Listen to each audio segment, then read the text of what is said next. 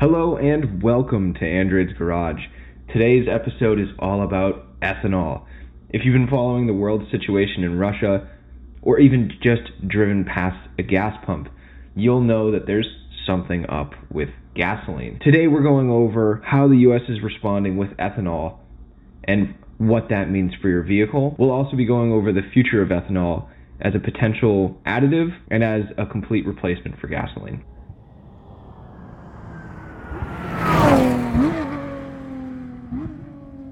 So when you pull up to a gas station and you select 87 or 93 or whatever it might be, you'll typically see this product may contain up to 10% ethanol. The fuel that you're purchasing, regardless of octane rating, is with 10% ethanol considered E10. If your vehicle is manufactured after 2001, it's likely designed to be used with an ethanol blend. Why are we using ethanol in fuels today? Why can't we just use gasoline? It seems so much easier. Well, it goes back to some pretty political issues as well as uh, some financial ones. In the U- United States, in 2015, we were importing most of our, our crude oil. Uh, there was a very small, it was less than 25 million barrels per year. So uh, when Trump was elected to presidency in 2016, he began weaning off the dependence on foreign oil. If you look at it on a graph, our imports and exports almost converge. There's a 75 million barrel deficit of exported crude oil that we make uh, in the United States. What does that mean? It means that in the event of Russia Ukraine situation where Russia goes AWOL and cuts off the world supply of fuel, we can shift our exports to imports and only see a relatively minor spike in fuel costs and a relatively low fuel shortage. It would be manageable. Part of that is we've been offsetting our dependency on, on crude oil imports by producing our own ethanol. This ethanol over time has displaced over 500 million barrels of imported crude oil. Uh, and it's it's funny, this stuff is a, is a, is a byproduct of feed manufacturing, or is feed manufacturing a byproduct of crude oil? Conspiracy theorists let us know. So the way that ethanol is currently made is primarily from cornstarch. So they take a dry milled cornstarch starch and they ferment it. It off gases CO2, which is captured for either just commercial usage or soda. Then fermented mixture is distilled, which produces ethanol and a wet byproduct.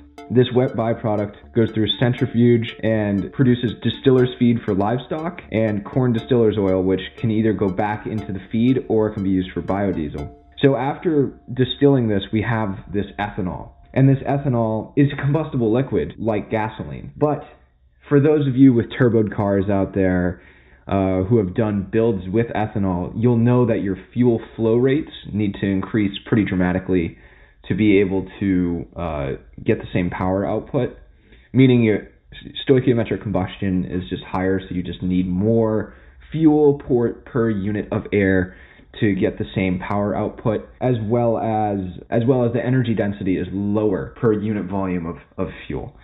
So those are two kind of nerdy ways of saying you need more ethanol to get the same energy as gasoline. Your pressure ratio also change, changes. When you see E10, E15, E85, we commonly see the 85 octane rating, 89 octane rating, whatever it is, and we go, that's the octane rating of the fuel. Some people just think that like if you put 93 in, you're buying the better gas. It's not necessarily true. Uh, it goes back to the manufacturers and what they put in for detergents and all that fun stuff. What's really special about ethanol is that it is a, a renewable resource. So when you get E10 gasoline, it has a minimum at, a, at an octane rating of 85. That means it'll withstand a certain pressure and temperature before combusting.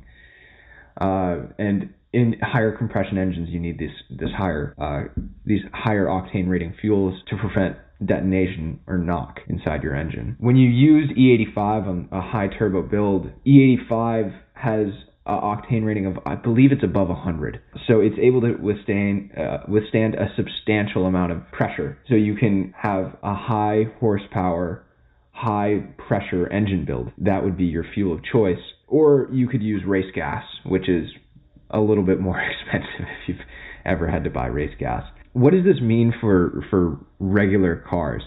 Well, if the Department of Energy and President Biden are looking at approving the regular gasoline that we all put in our cars going from E10 to E15. And what that means is it would go from 10% ethanol concentration to 15% ethanol concentration. And is this an issue with with uh, our our cars? Because the other thing that people that have built engines with ethanol know is that it eats your fuel lines, it eats your pumps. It's a substance that eats rubber and plastic products. In 2014, in 2014, only 17% of manufacturers approved for E15 in uh, the, in their in their cars, and surprise, surprise, it's mostly General Motors. Uh, General Motors has long invested in in ethanol usage. Which what does this mean for the regular car? Well, if you own any Mazda, Mercedes, or Volvo, E15 is not approved and will void your warranty. So your fuel system rots out. Uh, you you eat a fuel line. Your whatever whatever happens, you eat seals uh, in your injectors. Whatever whatever that might be, it's not covered by Mer- Mazda, Mercedes, or Volvo. And it, it, it, funnily enough, most manufacturers do not approve for uh, E15. Like BMW, any car pre 2020, Nissan pre 2018, Volkswagen, Volkswagen Group, meaning uh, Volkswagen, Audi, 2014, Porsche was 2015, Fiat Chrysler, so that's Jeep, Fiat, Chrysler, uh, that's pre 2014. Oh, sorry, pre 2015 on Fiat, Fiat Chrysler. Honda and Toyota Toyota pre 2013, Subaru pre 2019, and Ford pre 2012. All of those are not supposed to be used with E15. And in order to subsidize the rising costs of fuel due to the Ukraine and Russia crisis, the Department of Energy and President Biden are looking to increase uh, the concentration of ethanol to E15. If you own any car by any manufacturer listed uh, before those model model years that I, I just said, it can potentially do damage to your your fuel systems. And when I looked at the Renewable Fuels Association, the Renewable Fuels Association is a group of pretty much farmers in the Midwest that have gotten together and talk about the demand for ethanol and what basically how they're using it to offset uh, carbon emissions and just things about their industry. And I, I was looking at it like, okay, these guys in suits are, are, are lobbying to put more ethanol into these in, into the gasoline blends.